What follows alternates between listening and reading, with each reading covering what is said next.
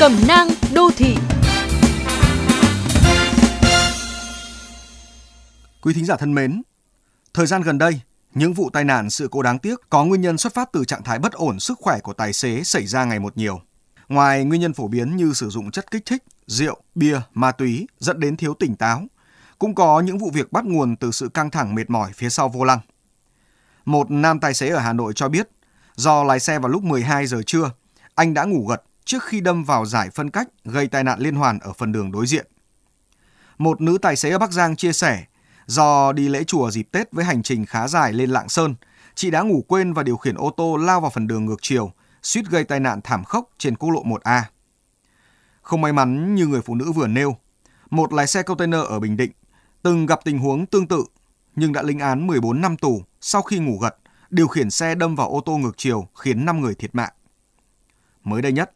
một tài xế cao tuổi trên đường chở vợ đi khám bệnh về, trong một thoáng bối rối và mệt mỏi đã đạp nhầm chân ga, đâm liên hoàn 17 xe máy ở quận Tây Hồ, Hà Nội. Nhìn rộng hơn trên địa bàn cả nước từ đầu năm đến nay, các vụ tai nạn đấu đầu, lật xe trong khung giờ từ 0 đến 6 giờ xảy ra dày tới mức Ủy ban An toàn giao thông quốc gia phải đề nghị chấn chỉnh hoạt động kinh doanh vận tải khách, yêu cầu bố trí đủ lái xe, nhân viên phục vụ, tổ chức thời gian làm việc hợp lý, đảm bảo sức khỏe tài xế, tránh hiện tượng ép giờ làm, lái xe quá độ, mệt mỏi, ngủ gật, đột quỵ khi đang điều khiển phương tiện. Nhìn ở góc độ các bác tài, chấp hành nghiêm quy định an toàn phương tiện và người lái không chỉ là nghĩa vụ mà còn là trách nhiệm với bản thân, gia đình và xã hội. Lái xe là một nghề đặc thù, đòi hỏi sức khỏe bền bỉ, tinh thần tỉnh táo, tập trung cao độ. Do đó khám sức khỏe định kỳ là điều bắt buộc. Không ai hiểu rõ sức khỏe bản thân hơn chính mình. Các bác tài cần lưu tâm theo dõi và gặp bác sĩ ngay khi nhận thấy cơ thể bất ổn, đặc biệt là triệu chứng bệnh nghề nghiệp như rối loạn tâm lý, mất ngủ, mất tập trung, đau lưng, vai gáy, trĩ, đau dạ dày, giảm thị lực.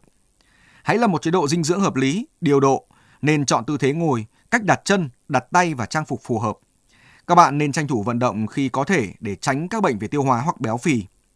Càng có tuổi, suy giảm năng lực lái xe là chuyện đương nhiên. Vì vậy các bạn cần lắng nghe cơ thể, đừng cố chấp mà hãy điều chỉnh tần suất thời gian lái để giảm căng thẳng lo âu. Khi cảm thấy mệt, khó tập trung lái xe hoặc cơn buồn ngủ ập tới, bạn cần dứt khoát đổi lái hoặc dừng xe tại nơi đảm bảo an toàn để nghỉ ngơi. Vẫn biết áp lực mưu sinh luôn đè nặng, giữa mất tiền, mất thời gian hay mất sức khỏe luôn là một lựa chọn khó khăn với các bác tài.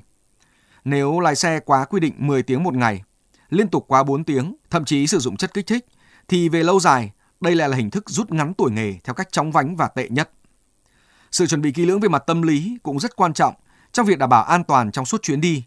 Các bạn đừng cố lái xe khi đang gặp phải stress, bị phân tâm về một vấn đề nào đó. Hãy và chỉ nên lái xe nếu bạn cảm thấy thoải mái, ít vướng bận khi ngồi trước vô lăng.